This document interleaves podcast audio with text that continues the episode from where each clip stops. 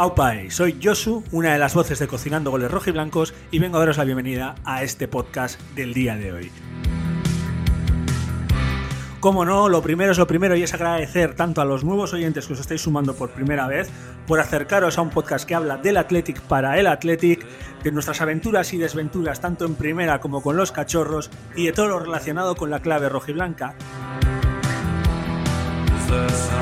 A todos aquellos que ya nos venís escuchando todas las semanas, también daros las gracias por seguirnos en redes, ya os la sabéis, en todas somos Cocinando Goles, por mandarnos emails a cocinandogoles.gmail.com y por escucharnos siempre tanto en Spotify, por dejarnos mensajes y me gustas en iBox, en Apple Podcast, por señales de humo, incluso por Morse. Estamos en todas partes, pero en todas es gracias a vosotros y gracias a una pasión que nos une a todos, que es el Athletic de Bilbao.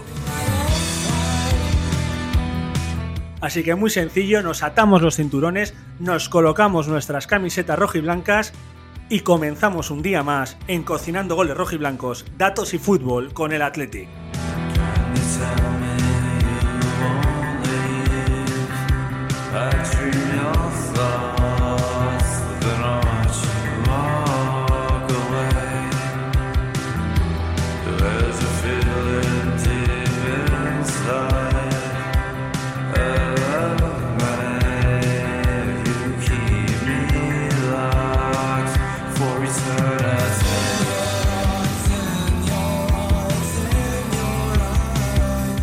Dicho, nos hemos puesto los cinturones y ahora toca ponerse las botas porque estamos en pretemporada y hay que hacer kilómetros. Y para ello, hoy también se presenta una temporada más cocinando goles. Eso sí, admito que yo vengo con lorcitas y que los que están a mi lado seguro que vienen con mejor cuerpo que el de Puyol. Para ello, hoy vamos a soltar un poquito del aceite y un poquito de los kilómetros hablando ya no solo del Athletic, sino todo lo que nos ha pasado este verano, desde la Eurocopa con Unai Simón y las Olimpiadas al CVC o lo que se llame eso, que está ahí trabajando Tebas y, sus mafias, se podría decir, o el amigo Messi y ¿cómo se llama este? La Porta, ¿verdad? Como veis estoy en pretemporada, ya no me salen ni los nombres. Todo ese tipo de coctelera, ¿para qué? Para al final del programa hacer una predicción a los rapel de dónde acabará el Athletic. Y claro, para ello tengo a los dos mejores adivinos de la temporada pasada.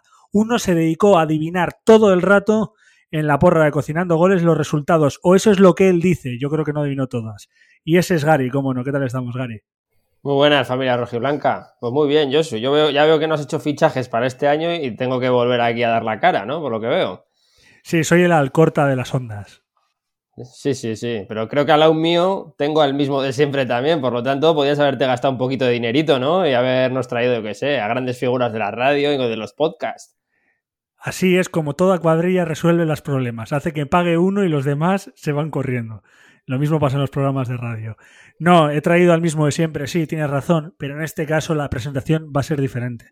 Porque voy a decir que es el tío que ha visto más veces la película de Braveheart, incluso más que William Wallace. ¿Qué te parece? Que no estás en lo cierto. Tengo un amigo que por lo menos la ha visto 50 veces más que yo. Pero sí, de todos modos la presentación no estoy nada de acuerdo con ella, porque a uno le dices, no, es el mejor, el que más acierta, y solo te ha faltado decir, no, y el otro es muy majo. Muy feo, yo Esto, esto hay que, hay que ir cambiándole, no me gusta. Tú piensas que hasta el propio Alcorta tiene sus ojitos derechos. O sea, tiene a Pachi Ferreira, que era su ojito derecho, y ahora su ojito derecho, pues al César lo que es del César, Julen. Bueno, bueno, pues ten cuidado, a ver si, a ver si voy a conseguir el trono tuyo. Y nada, y al corta, que mejor que se deje ojitos derechos y que se dedique más a aligerar un poco la plantilla, que, todavía faltan muchos jugadores por salir. Pero bueno. Sí, bueno, eso vamos a ir hablando porque creo que tenemos a, a, nuestro lado a Gary, que es un tío que sabe un poquito de números y tal vez, y solo tal vez, podemos decir que esos números puedan ser medio causantes de lo que está pasando, ya no solo en el Atlético, ¿eh? sino en toda la liga. Pero claro, para hablar de soltar lastre, también hay que hablar de los kilos de más. Y ha sido un verano muy cargado de sillón ball, ¿eh? Gary, ¿tú cuántas horas has metido entre Eurocopa y Olimpiadas? ¿Lo tienes calculado? Pues te voy a decir que el 90% de mi tiempo ha sido dedicado a la Eurocopa. La verdad que en las Olimpiadas no he visto prácticamente nada por el horario. Pero a la Eurocopa la verdad que he visto mucha y me ha gustado además. Pensaba que acababa la temporada saturado de fútbol, pero he empezado el fútbol de verdad después de haber visto el Atleti y la verdad es que me lo he pasado, me lo he pasado muy bien con la Eurocopa. O sea, ¿te has tomado unos apeltinis o qué es lo que se toma en, Italia eh, de aperitivi? Bueno, no me sale, ya sabes. una de esas bebidas isotónicas que toman en Italia con alcohol. Quería hacer un chiste con bebidas italianas y no me ha salido. Pero te lo has tomado, ¿no? Sí, sí, sí. Ya te digo que he visto prácticamente todos los partidos, si no, bueno, todos, te diría yo. ¿Y tú, Julen, has hecho doble? con muchas selecciones, además. ¿Y Julen ha hecho doble o, solo como Gary Eurocopa? No, yo la Eurocopa también vi mucho y sinceramente la disfruté. No pensé que la iba a disfrutar tanto, pero esta vez me ha gustado mucho. No recuerdo una Eurocopa o un Mundial que me haya gustado tanto como esta. Y Olimpiadas, fútbol poco, pero el resto de deportes sí que he visto bastantes cosas y muy entretenido. Pero bueno, aún así, aunque haya hecho mucho tiempo de sillón, yo estoy casi en mi peso ideal, en mi peso ideal, solo unos gramos por encima. Unos, parece bien. Unos 30.000 gramos por encima. Oye, nunca está de más, eso es bueno. Ese es el superávit que dice tener la Real Sociedad en sus arcas. O los tiene el, el PSG para poder pagar a Messi. Ya que hemos hablado de la Eurocopa, así rápido. Gary, dime tres momentos que te han marcado esta Eurocopa. Bueno, el primero lo tengo claro, fue la eliminación de Francia, pero el segundo gol de, Suiza, el que le empata, me parece un golazo y un. Creo que me hice suizo en ese momento, di un salto de alegría y todo. Yo no sé por qué voy siempre contra Francia, la verdad. No tengo nada en contra, pero eso, es algo que no puedo evitar. Pues ya sabemos tu opinión hoy del tema PSG Messi seguro. ¿Y otros dos momentos cuáles son?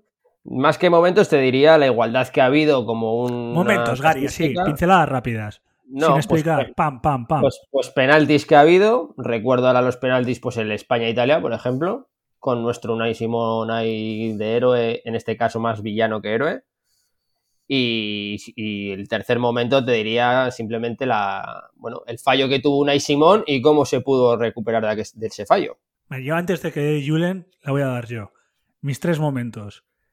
Yo voy a decir, el primero, voy a decir Escocia Inglaterra, las calles de Inglaterra, o sea, ha habido imágenes y vídeos brutales, todavía me acuerdo de los escoceses poniéndoles cosas en las encimas a la policía, así borrachos perdidos.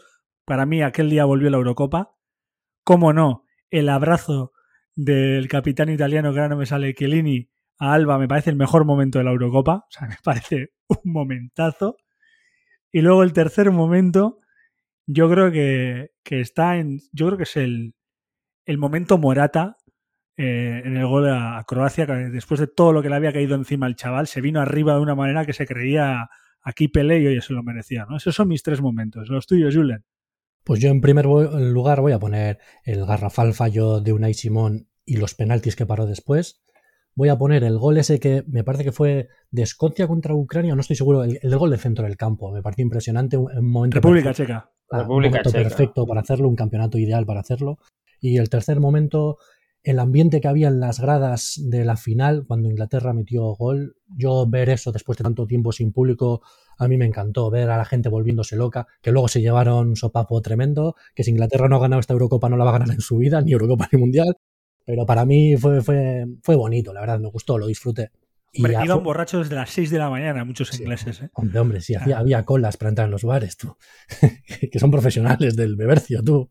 eso fue, fue apoteósico, ¿no? Pero bueno, eso es. Está claro que el ganador de la Eurocopa es Italia y Unai Simón, ¿no? También podríamos decir que es uno de los ganadores de la Eurocopa porque aunque tuvo un momento duro, salió adelante y ya la prensa empieza a hablar un poquito mejor de él, ¿no? Aunque tampoco importa mucho. Ha, hecho tres milis en, en, mes y medio, la verdad. Esto le, tiene que venir muy bien para el futuro, para madurar, para ser mucho mejor portero hoy en día de lo que era hace dos meses. Sí, porque detrás le viene gente, ¿eh? así que cuidadito, que se tiene que, venir arriba como todos. Por lo demás, pues eso, ¿no? Olimpiadas Gary ya ha dicho que lo justo, Julen que ha visto algo, hemos pasado el verano y ahora llega el momento de empezar a hablar de la pretemporada, pero yo creo que hay algo clave esta pretemporada y para, por eso estás hoy aquí, Gary, no por mi falta de presupuesto, que es todo lo que está pasando en el aspecto económico. Veces se nos olvida, pero es muy importante para cómo funciona el fútbol, ¿no? Para incluso para cómo hacer las plantillas. No, cómo funciona el fútbol, no. El aspecto económico es vital para el fútbol, es el primer aspecto fundamental. Los jugadores se fichan con dinero, las plantillas se hacen con dinero y al final, tristemente, los aficionados somos un aspecto secundario en esto del fútbol. Eh, la tónica del verano en todos los equipos es que nadie ha hecho ningún fichaje. No hay ningún fichaje en la Liga Española de relumblón. Ninguno. Es más, te podría decir que prácticamente todas las plantillas son iguales. Solo ha habido cuatro cambios de entrenador, me parecen muy poquitos el Getafe, el Granada, el, Real Madrid y el Valencia. Algunos ha sido cadena porque se ha ido otro, sin más. Pero la tónica general es que todo el fútbol está en crisis, ya no solo la Liga Española. El, el único fichaje de pasta que ha sido grande es el de Depol, ¿no? En la Liga Española. La verdad que no sé, no sé lo que han pagado por él, pero. O sea, porque Depay ha salido gratis, que luego hay que hablar, que luego sabemos, y tú sabes muy bien por números, que realmente luego hay un dinero aparte del sueldo que se le paga al jugador, el Sí, claro. fee, así que tampoco el es tan traspaso de gratis. fichaje. Mm. No es tan gratis, pero no ha habido, es verdad, tienes toda razón. en España sí. no ha habido, pero es una tónica, como dices tú, esta palabra del día, que se ha seguido durante mucho tiempo, porque en Inglaterra sí que han soltado baruta. digamos que las estrellas son Depay, eh, De Paul y Lamela, que tú me dirás, en un equipo normal no juegan ni en UEFA esos tres. Y, y la Mela, de Paul sí. Y la Mela viene de un intercambio, ojito, porque necesitaba el dinero el Sevilla. Sí, bueno, han vendido a Brian Hill, digamos que era una futura estrella, eh, y han traído a Lamela. En cualquier caso, Brian Hill era una futura estrella de la Liga Española necesario para el Sevilla y se lo han quitado de encima por un tema económico, vuelvo a decirlo. No solo la Liga Española, la Liga Francesa está totalmente en quiebra, excepto el PSG, que le dejan hacer absolutamente lo que quiere. La de la UEFA con el PSG y el City en ciertos aspectos con estos eh, equipos Estado no lo llego a entender, tendrían que cortar. Supongo que después del Mundial de Qatar esto cambiará, pero hasta el Mundial de Qatar, solo como ganaron esa sede, pues ya no hay nada más que decir. Y bueno, lo que te decía, la tónica general. Yo tengo aquí un dato del 19-20, dado por la cuenta de Twitter Swiss Rumble, que de verdad se lo recomiendo a la gente, aunque sea en inglés, y si tienen un esfuerzo que lo hagan, porque hablan muy bien de temas económicos del fútbol. Temporada 19-20. El PSG arrancó con un patrimonio neto de 78 millones y acabó la temporada, la 19-20, que en Francia no se acabó, acaba la temporada con un patrimonio neto de 355 millones. ¿Eso tiene alguna explicación? Ingeniería económica. Tienen a los mejores haciendo ingeniería económica. Eh, obviamente, luego el siguiente dato que daba ese hilo interesantísimo, hablando del PSG, antes incluso que lo de Messi, es que retienen 105 millones de euros de inversiones, perdón, de préstamos de accionistas, y luego todo el rato están inyectando mi- millones en, no sé si llamarle un fondo de inversión, que es el QSI, que es el Qatar Sport Inversors, que al final es el gobierno de Qatar. O sea, y tienen 73 millones de cash, Julen, para gastar es apoteósico eso, pero no estamos hablando de la 2021, estamos hablando de 19-20. ¿eh? El llamado fair play financiero. Hubo unos equipos como fueron Barcelona, Real Madrid y Atlético Madrid, creo, que estuvieron una ventana que se hizo sin fichar porque se habían saltado esta, este fair play financiero. ¿Qué es lo que le ha pasado al, al PSG? Que lo mismo, se ha saltado el fair play financiero y lo único que hicieron fueron sancionarle con una multa económica. Pero lo Hasta del dos- el Madrid, el Chelsea y el Atlético era por fichajes ilegales de juveniles, ¿eh, eh, Gary? Unido al fair play financiero, también. Sí. Pues se lo saltaron, sí. Lo que quiero decir es que la UEFA va a permitir hasta el 2023 a Qatar, es decir, al PSG y al City, hacer lo que les dé absolutamente la gana con fichajes, sueldos, salarios. Y eso es malo para el fútbol, evidentemente. Y supongo que quieres entrar, a, a raíz de esto, a hablar un poco del la CVC. Sí, porque me parece muy interesante eh, que haya un equipo como el PSG, que ahora todo el mundo está diciendo que está fastidiando el fútbol porque ha fichado a Messi y tal, pero que detrás de él hay un fondo de inversores, que en equipos como los Wolves detrás de ellos hay un fondo de inversores, y ahora entra el CSV o el CVC o como se quiera llamar eso, otro fondo de inversores. Y me da a mí, Gary, que este año va a ser el año de hablar mucho más de dinero que de fútbol. Hasta que arranque el balón, Josu. Vamos, yo creo que Julen ahí está conmigo. En cuanto arranque el balón, vamos a hablar de fútbol y el dinero se queda a un lado. Esto es un- cuando, cuando, cuando intentas configurar plantillas, pero a partir de que arranque el balón, dentro de una semanita, O sea, que no crees que en medio, al final, de, a principios de año que viene o así, va a haber equipos que no vayan a poder pagar a sus jugadores y así, ¿no? Porque en Francia, que has hablado hace un segundo de ellos, hay dos equipos que casi no participan en la liga este año. ¿eh? yo creo que en la Liga Española no corremos ese riesgo. No tengo los datos y para eso está Tebas, que bueno, se le pueden achacar muchas cosas, pero como gestor es, es muy buen gestor. Entonces yo creo que Tebas eh, hará algo para que eso no llegue. De hecho, eh, las, el- bueno, los clubes españoles desde hace una década están tendien- tendiendo a estar muy saneados gracias a la gestión de la liga, que es la patronal, que son ellos mismos al final. Y tan saneados que quiere aceptar una inyección de dinero un poquito extraña, que serían 100 millones para el Atleti. Explícanos, Gary, a ver. tú, Julen, como yo, a tomar nota, ¿no? Porque la economía como que no nos, se nos va, ¿no? Sí, yo, yo escucho a los expertos. Gary es el que sabe que nos explique un poco, a los, a los ciudadanos de a pie. no, es sencillo y lo voy a decir desde mi punto de vista. El CVC es un fondo, un fondo de inversión británico que lo que quiere es meter 2.100 millones a la liga en el momento, es, es decir, dar liquidez a la liga. Ese dinero se va a repartir entre los diferentes clubes de la liga en función a sus porcentajes de televisivos, ¿no? Un poco el reparto televisivo, pues es el reparto que va a hacer con el CVC. ¿Qué es lo que pasa? Que ese dinero que recibe cada equipo, para salarios creo que es un 15%, el resto para infraestructuras. Pero bueno, al final es dar liquidez. Lo que pasa es que el Real Madrid y el Barcelona, suponiendo yo, y esto es mi opinión personal, que tienen otro fondo de inversión detrás a raíz de la Superliga, se han negado a, aceptar este dinero. Con una explicación. Dicen que eh, durante 50 años, si aceptan este dinero, van a tener que ceder parte de sus beneficios a este fondo de inversión. Es decir, medio siglo en manos de un fondo de inversión. Para que nos hagamos una idea, al cambio van a recibir 2.100 millones la liga y el fondo de inversión va a ganar, calculan que unos 16.000 millones. Es decir, vamos a estar pagando al fondo de inversión 50 años, ni más ni menos. Desde mi punto de vista, creo que los equipos se tienen que, oponer, incluido el Atleti, al menos los, los, clubes que son de socios. Porque para mí, los 100 millones al Atleti ni le van ni le vienen, y con eso no va a afrontar una ampliación de plantilla, ni ampliaciones de capital, lo gastaría en infraestructura y creo que en infraestructura vamos servidos. Por lo tanto, yo creo que el Atleti tiene que dar un paso al frente y unirse con Barça y Madrid. Yo tengo una pregunta eh, respecto a eso, Gary. Eh, ¿Hasta qué punto esto es la de a revuelto ganancia de pescadores. O sea, ¿qué, ¿qué gana la liga en esto? Porque estás diciendo que va a ganar, obviamente, el fondo de inversores, pero la liga en qué gana? Porque la TTIP es que no gana en nada. Esto nos lo venden como que los equipos pequeños van a poder comprar más jugadores. Entiendo que te lo venden, nos lo han vendido así. No, tal cual. A ver, lo ganan. Competitividad. La liga se ha visto en estos momentos golpeada tras la salida de Sergio Ramos, Cristiano, eh, Messi, futuras estrellas como Brian Hill, bueno, que se le están yendo los jugadores buenos, digamos, y están perdiendo en competitividad. Lo que quieren es meter liquidez en los clubes para que puedan fichar, ni más ni menos, para que se pueda entrar y que la Liga Española pueda volver a ser atractiva. Ahora, eso lleva unas consecuencias. Estar atado a unos inversores que lo único que quieren es ganar dinero, ni más ni menos. ¿Y creéis que este es el fin de la famosa burbuja del fútbol? ¿O, o esto simplemente que es COVID y un par de años vuelve a sonar la flauta otra vez? Porque a mí me preocupa, por más que nada, por el tema del Athletic, porque al final hay que pagar salarios.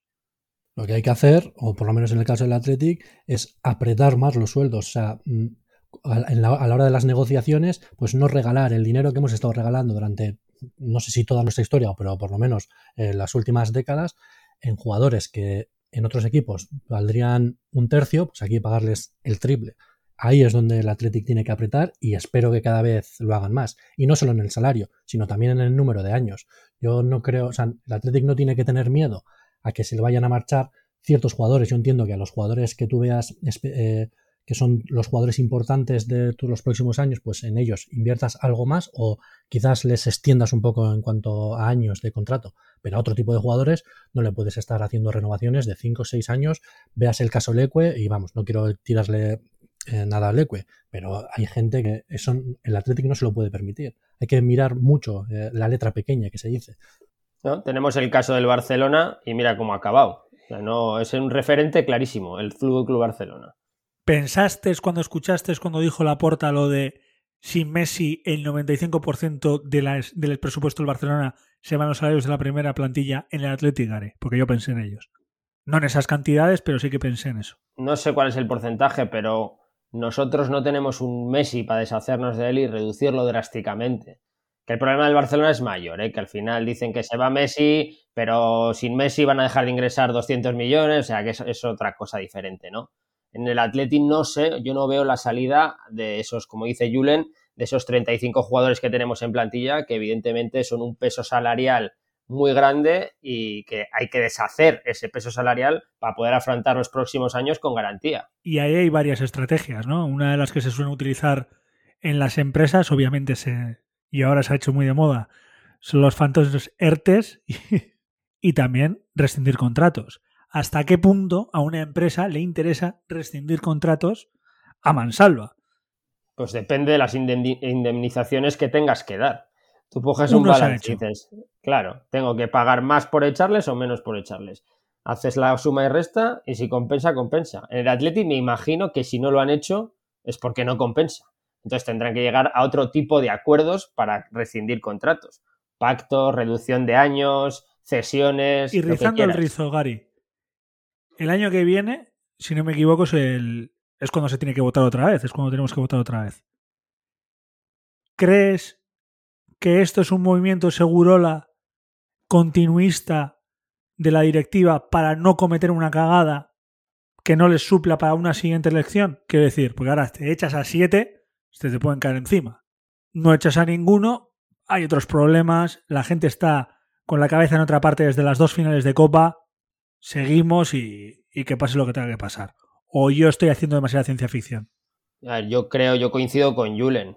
Creo, y creo que con Julen y con el 90% de los aficionados de Atleti sabemos la plantilla que tenemos, sabemos que los jugadores tienen unos sueldos excesivamente altos y sabemos que hay que renovar la plantilla, ni más ni menos. A partir de ahí, la presidencia tiene que estar para tomar decisiones. Yo siempre achacaré a esos presidentes o esas directivas que no tomen decisiones.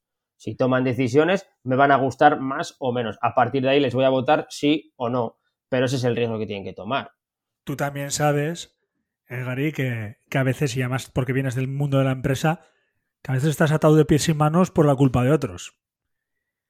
Y al final te la tienes que comer. O sea que yo creo que no es tan fácil soltar los contratos de Atleti y por eso nos hemos encontrado con 35. Y que además a eso, si hay que sumarle, y esta es mi opinión, la de Josu, todo el tema que está pasando con la CVC, con el PSG y con que nadie tiene dinero, te comes 35 o 40 jugadores, ¿eh? Tú y todos los demás. Ya, pero para eso están los directivos, el director deportivo y los que se encargan de eso. Ni más ni menos. para eso están los que controlan números y hacen milagros. Porque me da a mí que, que Alcorta seguro que tiene plan, eh, plan gratuito, como se llama este plan fijo de llamadas gratis y, no ha conseguido nada. Que hoy he visto jugadores que deberían estar fuera de Atleti sacándose fotos en Instagram que hacen bien. Eh, hablando de, que están contentos en el entrenamiento. ¿eh? Así que ese, ese es un tema interesante. Y como hay que hablar de ello, y ya hemos hablado de un jugador que es Rodrigo Becol, que es un fichaje, hay que hablar de un fichaje nuestro, ¿no? Venga, va, Julen, que tú eres el único de los tres que ha visto mínimo dos partidos de este hombre. ¿Qué tal, Pecha Román, macho? ¿Crees que es un fichaje ilusiona o tiene toda la pinta de que es una entrada para salir? A ver, si me preguntas si creo que es un fichaje ilusionante, supongo que el 99% de la afición rojiblanca y pongo como el único el 1% restante. Háblame de ti, de ti. Los, los, rojiblancos ya nos lo dirán en los comentarios. Pues te digo, no, ilusionante no, cero, pero ya veremos a ver qué tal. Yo lo poco que le he visto en estos partidos de preparación que ha tenido es un chaval que no desentona. Es, digamos, un perfil diferente por el hecho de que es igual más asociativo, pero no desentona. Lo que no sé, ya Marcelino decidirá si, eh, si quiere quedárselo o no. Pero teniendo en cuenta que están Capa y de Marcos como fijos en esa posición y luego Leque, que ahora está eh, jugando de lateral izquierdo porque Yuri no está, pues supongo que Pecha no se quedará en el Atlético. Pero bueno, ya veremos eh, otros años. Así que, ¿cuál es tu nivel de ilusión, Julen? Está entre nivel funcionario, que sería nivel seguimos en la misma y voy con el piloto automático, nivel estoy me estoy inventando los niveles, ¿eh? que os estáis dando cuenta. Nivel lotería de Navidad, o sea, ilusionadísimo, o nivel Olenchero no existe, me lo han dicho teniendo siete años.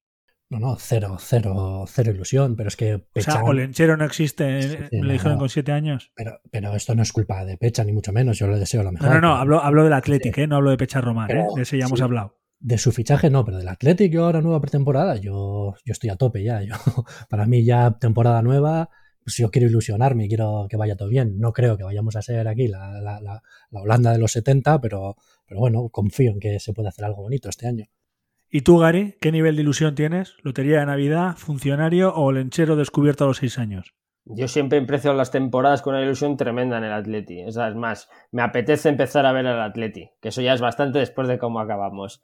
Eh, la ilusión, la verdad que tengo que ser un poco realista, pero creo que el Atleti tiene que competir y tiene plantilla para competir. Ha hecho una muy buena pretemporada, clásica de los equipos de Marcelino, pero mi ilusión, ya te digo, eh, es nivel medio, nivel medio lo voy a dejar.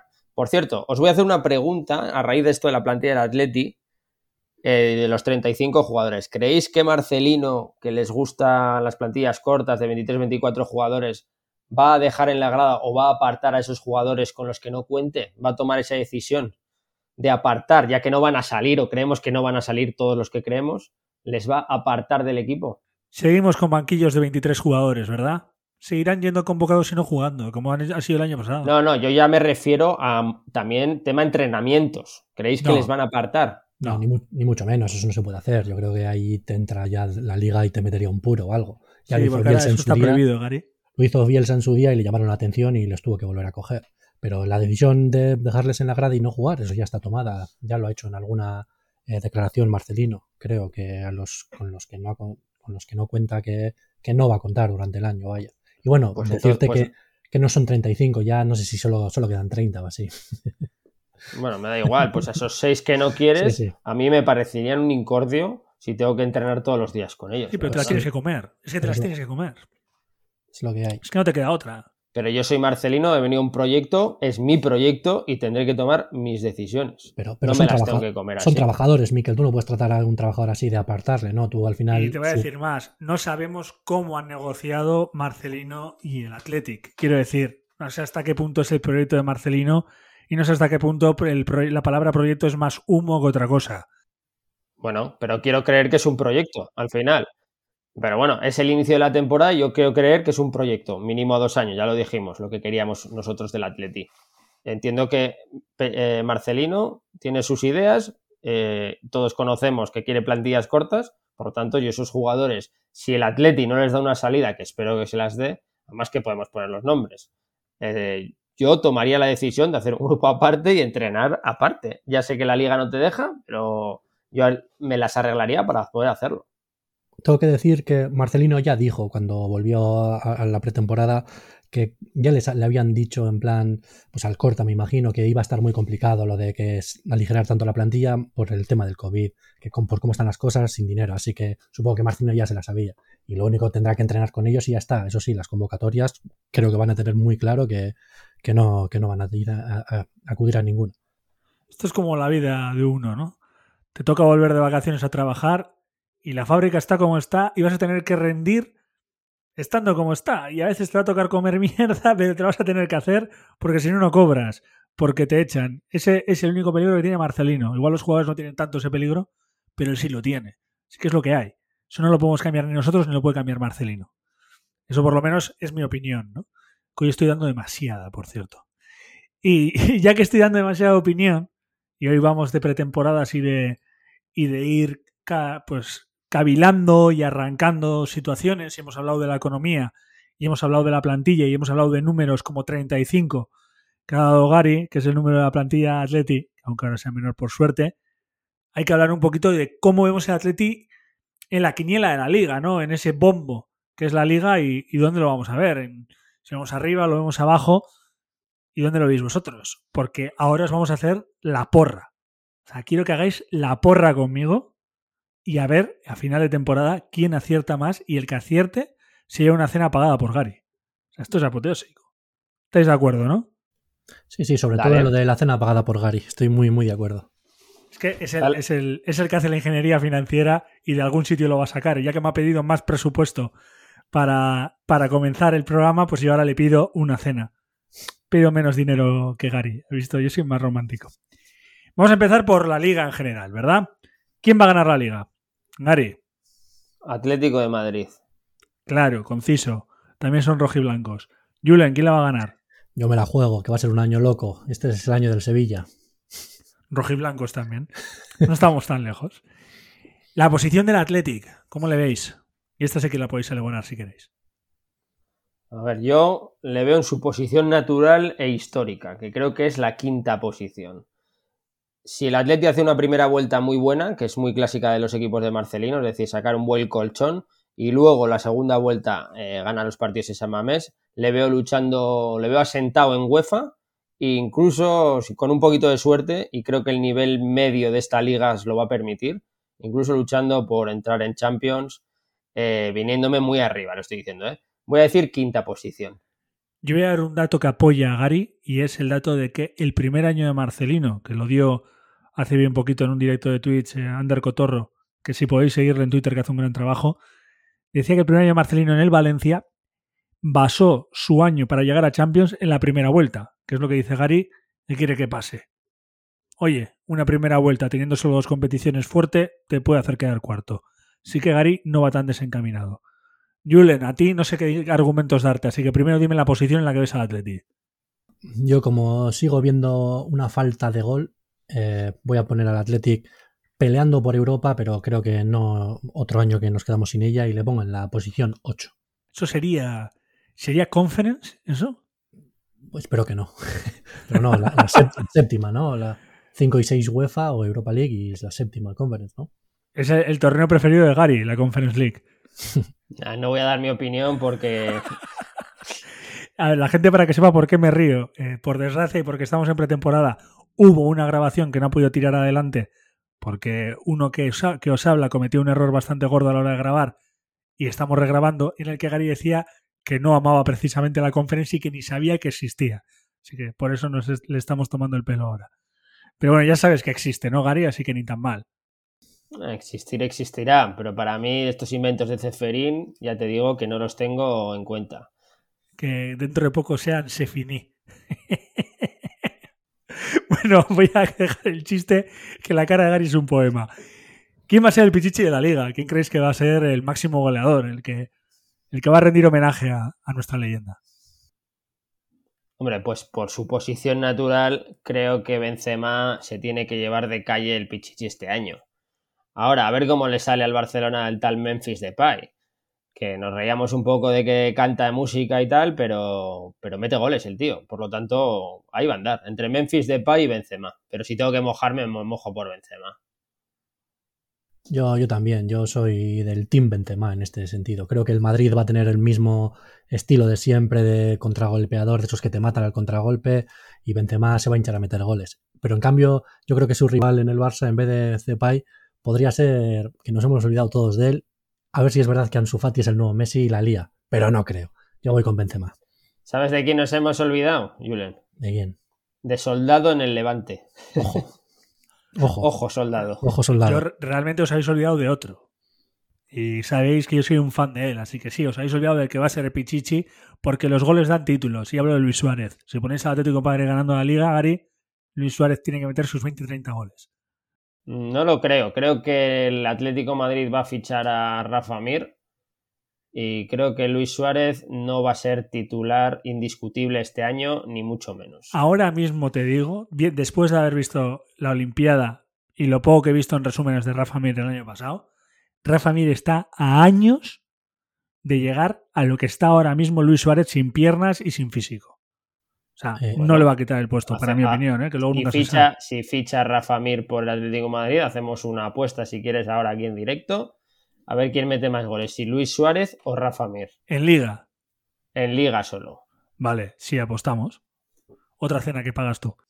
Ok. Porque vas a perder esta, ¿eh? Tampoco algo más. Tienen que ficharle, todavía no está fichado. Bueno, y ahora os animáis a decirme el Pichichi del Athletic. Todo esto a los que nos estáis escuchando. A vosotros os voy a hacer las preguntas al final, ¿eh? Porque lo quiero en los comentarios, ¿eh? Y en los emails y en Twitter, que quiero vuestras porras también. A vosotros Gary no os va a pagar la cena, pero por lo menos hay que jugar, que para eso estamos. Pichichi del Athletic. Eh, Pues debe ser y le toca a Iñaki Williams. Años ya, ¿eh? Años llevando diciendo todos los años que va a ser el Pichichi del Athletic. A ver si le toca ya, sí. Estoy de acuerdo, Gary. Algún día ocurrirá lo de Williams y yo iba a tirar también por Williams, pero no, me quedo con Berenguer, que el otro día en el partido de Liverpool el gol que metió es es que es nuestro cazagoles, no sé, tiene algo especial, tiene tiene tiene este año no sé cuántos ha metido, no sé si 8 o 9, pues yo creo que este año va a superar su el número de goles, así que yo apuesto por Alex. Con eso sigues con tu teoría de que no hay gol en el Atleti, ¿no? Si al final el máximo gol es un, es un mediocampista. No, hombre, que no hay gol en el Athletic, lo sabe, vamos, hasta eh, el último mono de la selva de todo saber Sí, dónde. pero, pero no hay gol en 17 equipos de primera división, así Sí, que sí. ese no va a ser el problema. Uf. Sí, el problema venía más de, de errores defensivos, pero bueno, Claro. ya, ya iremos viendo si se subsanan.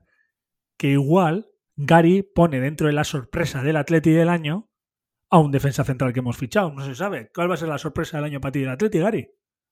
Hombre, yo espero que sea Vivian, que ese sí que le, hemos, le he visto jugar y me parece un buen central. Hay que verlo en primera división, ¿eh? Hay que verlo en primera división, que con el Mirandés es más fácil jugar, digamos, ¿no?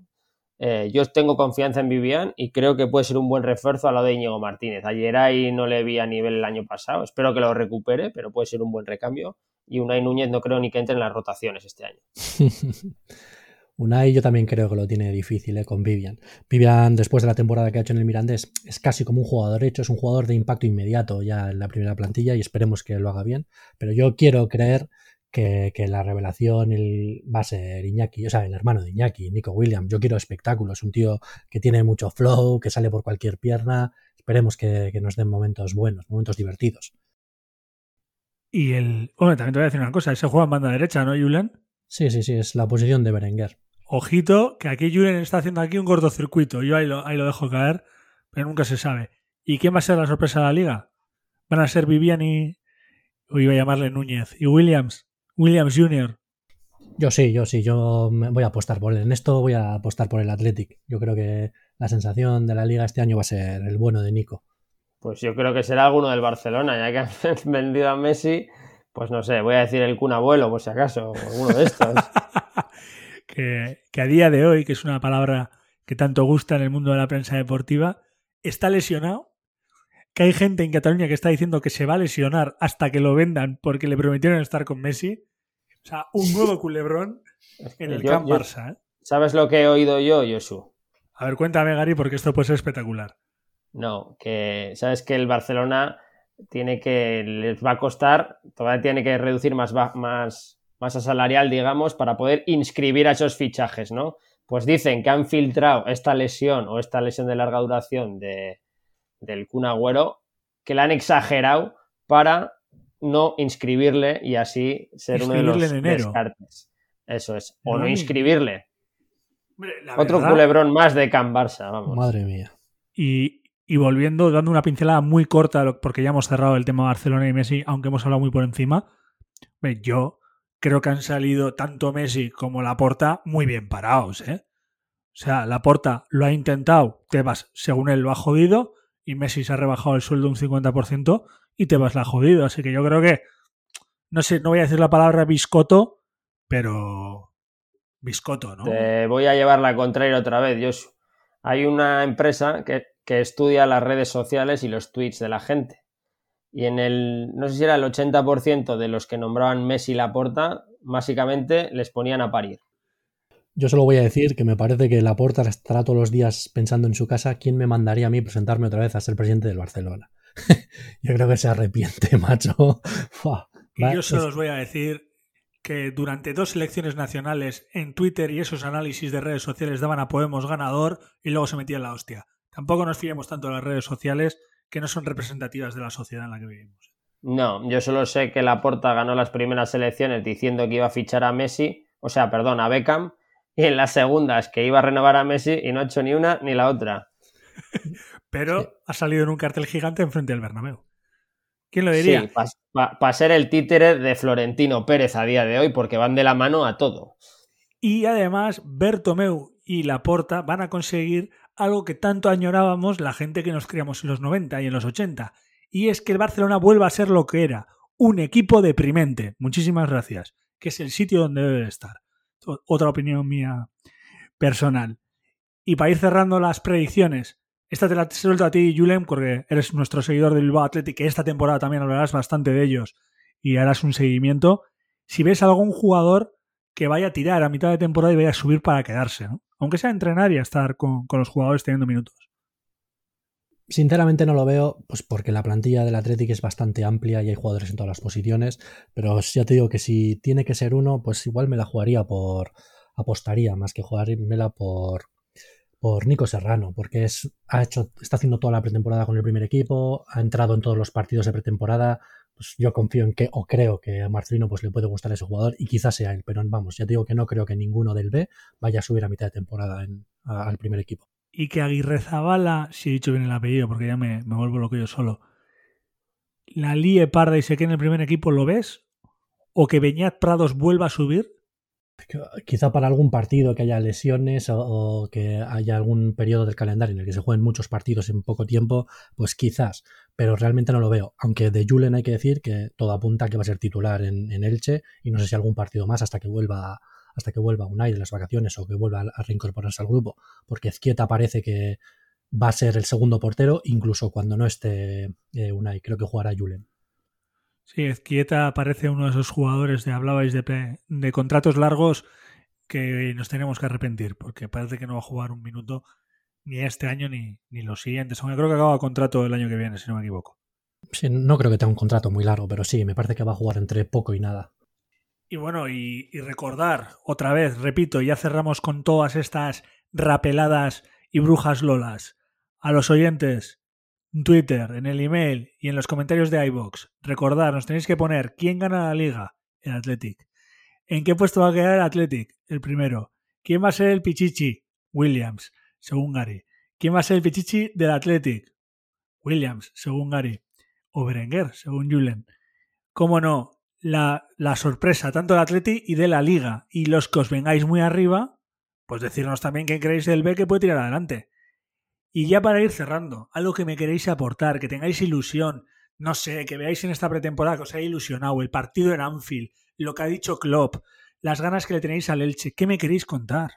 Pues sí, oye, el partido en Anfield me parece muy divertido, ¿eh? O sea, los otros partidos de pretemporada que así he visto, pues eh, un poco más de lo mismo, pero el partido de Anfield me lo pasé bien. También es verdad que siempre gusta jugar en esos campos, pues cuando viendo a Sala, viendo a Mané, al Diogo Jota ese, que es muy bueno también fue entretenido. Y eso, yo lo que más quiero es que se vuelva a la normalidad, que no sé cuándo va a ser, porque yo de momento no voy a ir al campo ni mucho menos, pero eso, que tengo muchas ganas ya de volver a San Mamés, de que vayamos todos ahí con, eh, o sea, que vaya toda la capacidad del campo, pero bueno, esperemos que sea lo cuanto antes.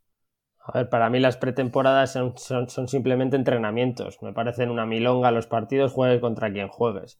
Eh, la hora de la verdad ya cuando empiezas a jugar en liga y empiezas a competir. Ahí se va a ver en qué momento está el Atleti y sobre todo los jugadores del Atleti.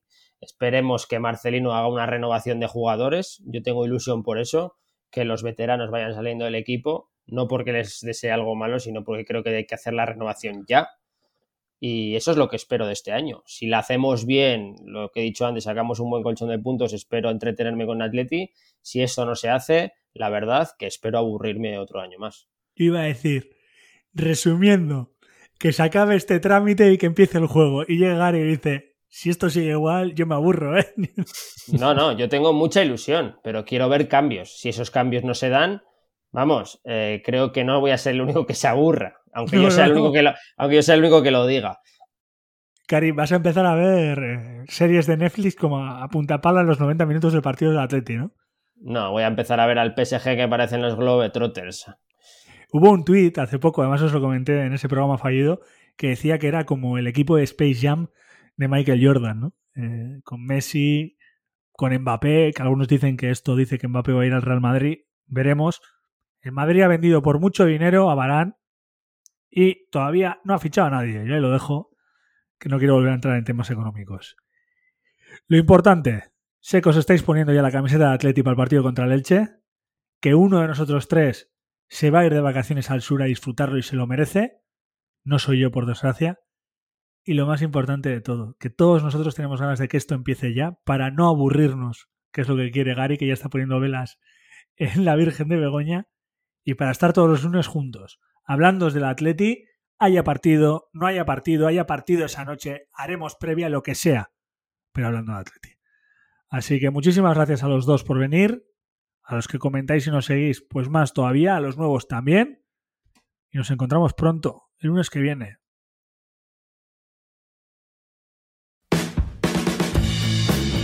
Lo dicho, es un gustazo contar con vosotros para hablar del Athletic y para poder hablar de lo que más nos apasiona.